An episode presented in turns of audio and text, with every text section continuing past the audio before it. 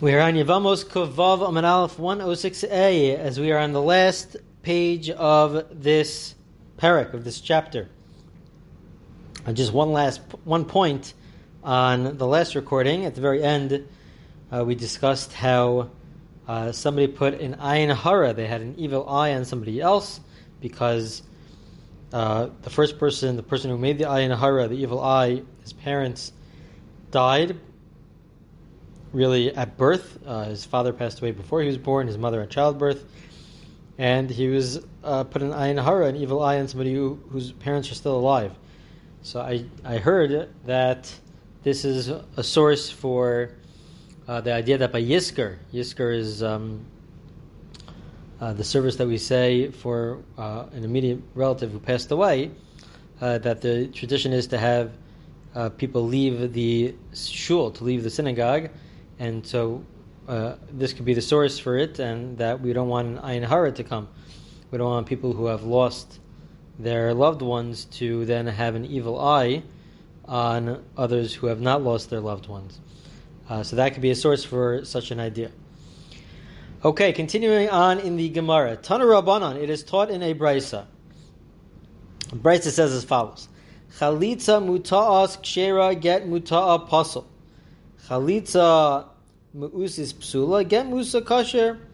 It says this is a continuation of our last discussion that a chalitza which is done to trick the brother-in-law into doing chalitza, and we explained according to the conclusion that it's referring to doing chalitza on the condition that the sister-in-law will give you 200 zuz, um, a certain amount, and then you do chalitza and she doesn't give it to you. We say that it works because you cannot make conditions when it comes to chalitza. Chalitza is not something that we have ownership of, that we control, that we can make it on condition. It's like saying that, um, you know, I'll sit in the sukkah, but it, I only fulfill the mitzvah if I do X, Y, or Z. No, if you sit in the sukkah, you fulfill the mitzvah, and regardless of what you do. Um, and so, therefore, uh, when it comes to chalitza, you cannot make it on any condition, and if you do make it on a condition, so then the condition is meaningless. Even if you do not fulfill the condition, the chalitza still works. However, when it comes to a get, a divorce document, there we do say that you are in control. You could make a a get, um, a divorce on a condition. And so therefore, if you do it on a condition and the condition is not fulfilled, so then there is no divorce. Uh, but the second half of this brisa is discussing it, what happens if it is uh, forced. What happens if it's against the will of the brother-in-law? You do chalitza against his will, um, and you force him to do chalitza. We say that that doesn't work. And when it comes to a get, a divorce document, it does work to force them. So the Gemara doesn't understand. Hey chidami. Uh, what exactly is going on here? Get nami lo. He says, I don't understand. If in the end of the day, when we force him, it could be that we put external pressures on him. But in the end of the day, if he says that this is what I want, could be because of the external pressures, but still, he says this is what I want, so then that should work also for chalitza. And if he doesn't say, if he doesn't say that he wants he wants to divorce his wife, so then it shouldn't even work for a divorce document. So the Gemara explains hachikamar. This is what the brisa means to say, and this is the conclusion of the brisa based on that question. The first half is the same. Chalitza mutas la'olam uh, kasher. V'get muta la'olam pasal. And when it comes to the chalitza, if you make it on a condition, you do not fulfill the condition, the chalitza is still valid. However, when it comes to the divorce document, you need the, fulfill, the condition to be fulfilled. And that's what we discussed before. Chalitza is not in your control. Get is. A divorce is in your control, and therefore you can make it on a condition. And if the condition is not fulfilled, there is no divorce. Fine. What changes now is the next part. But chalitza musis v'get mu'usa. When it comes to chalitza, which is forced, or a divorce document which is forced, so now the Brisa says, based on this new version, zimnin kasher v'zimnin pasal. For both of them, the same law applies. Sometimes it works, sometimes it doesn't work. When does it work and when does it not work? Hadam rotzani, hadalam rotzani. The Tanya depends on whether or not you say that I want to go through this chalitza. I want to divorce, even if it's based on external pressures. Once you say you want to, then it works. How do we know? Tanya it's taught in a brisa. Yakriv oso. This is in the context of a korban of a sacrifice, but you should bring it chikovan oso that we could force them. Yachol bal. Maybe we could actually force them. Tamalom alertsono. No, they have to want it. Okay, said achiomer rotzani. You have you're allowed to put external pressures on until they say that this is what they want. So too, when it comes to divorce documents, we say that you can force them until they say that they want it. So essentially, when it comes to external pressures, you're allowed to you're allowed to pressure them until they actually say, "Okay, fine, enough is enough. I want to go through this divorce. I want to do chalitza." And the Rambam Maimonides gives a beautiful explanation. He says that really, I, I understand if he's forced, he's being forced into it. Isn't he lying when he says that he really wants this? He doesn't really want it. He's doing it so that uh, all these other pressures are removed. The Rambam explains that really everybody wants to do the right thing. Innately, everybody wants to do the right thing. It's just that uh, we have certain things that are blocking us from doing the right thing. So if we put on pressure to the person to divorce when he's supposed to divorce or to do chalitza, so then it's really when he says, I want to do it, he's going back to his natural self where he wants to do the right thing. It's true, it's being pressured by uh, some sort of external reasons. Uh, but in the end of the day, when he says he wants to do it, he's really returning back to his natural self, where he really wants to do the right thing and to, in this case, get divorced or do chalitza. Very interesting idea of the Rambam. Okay, that is the end of that discussion of what happens if you make it on a condition or what happens if it is forced. The Gemara now discusses a new topic till the end of this side, and then we'll continue with the last Mishnah in the next recording of this uh, chapter. And the Gemara now is discussing does the Din, the first Din, the first court, do they actually have to know? Do they have to people do? Do they have to bring proof? Does the brother-in-law and sister-in-law have to bring proof that they are actually brother-in-law and sister-in-law? What happens if they just show up to court and they say we have to do chalitza?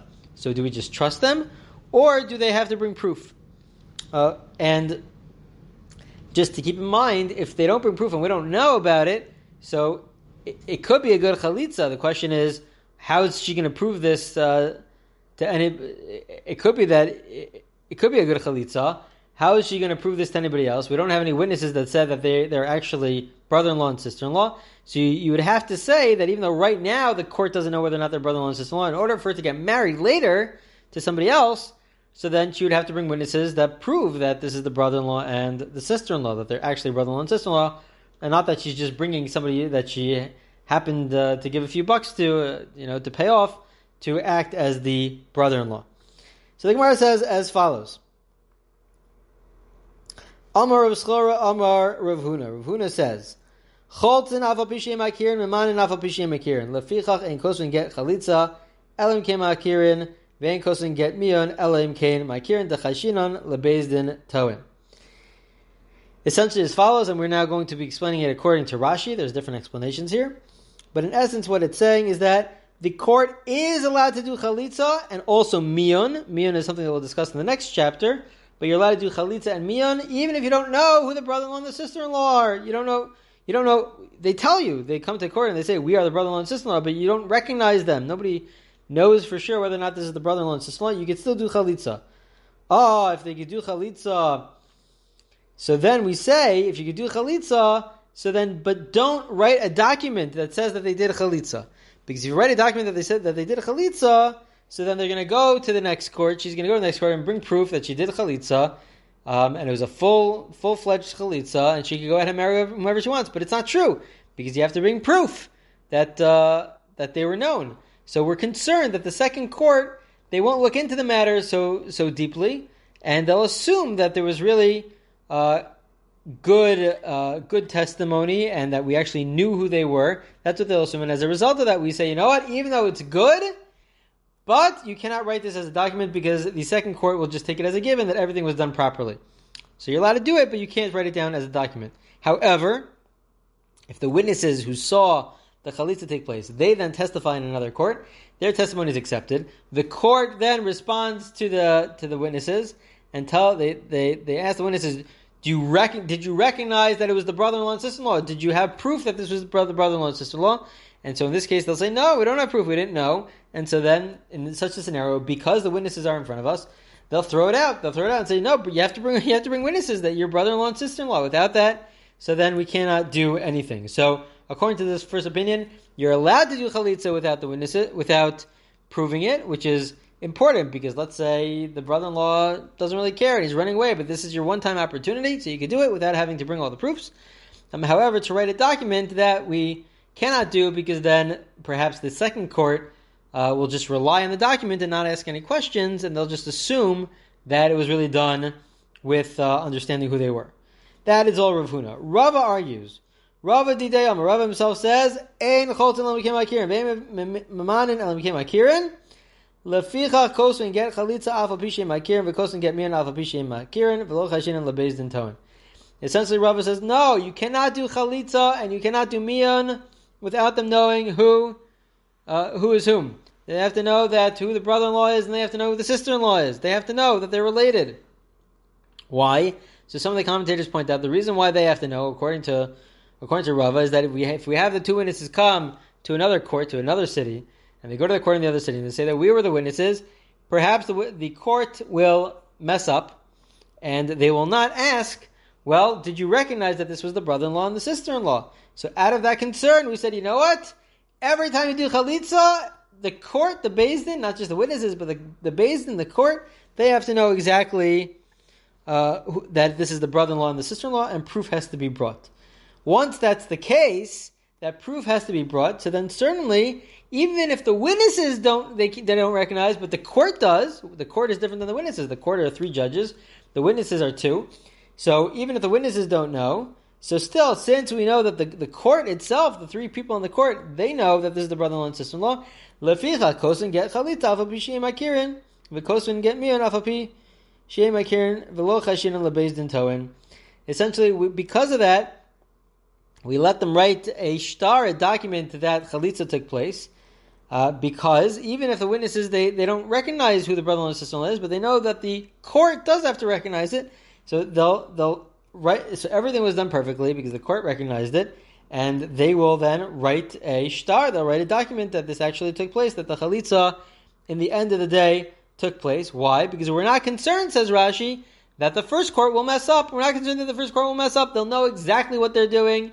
They know they, they know that they have to bring proof that this is the brother-in-law and this is the sister-in-law and that they were related. They have to bring all that proof, and therefore we're not concerned um, about this. And since the first court has to only do chalitza if they recognize them, so then once they do chalitza, so then certainly you can write it down, even the witnesses who sign, even though uh, they they themselves didn't recognize who the brother-in-law and sister-in-law were, but they knew that the Din, the court, did know. Um, and so therefore they're allowed to write the shtar. So that's the dispute between Rav Huna and Rava. Uh, number two uh, works uh, ends up being two different arguments. Number one, do you have to know who the brother-in-law and the sister-in-law are and that they're related at the time that you do chalitza? And number two, which is connected, is once you do chalitza, are you allowed to write down, uh, if without knowing who they are, are you allowed to write down a proof, a document of proof, or not? So that is all part of that discussion. So this is a shorter recording, but we are now up to the next Mishnah on Kovav and Bez on 106b, and we'll begin that in the next recording.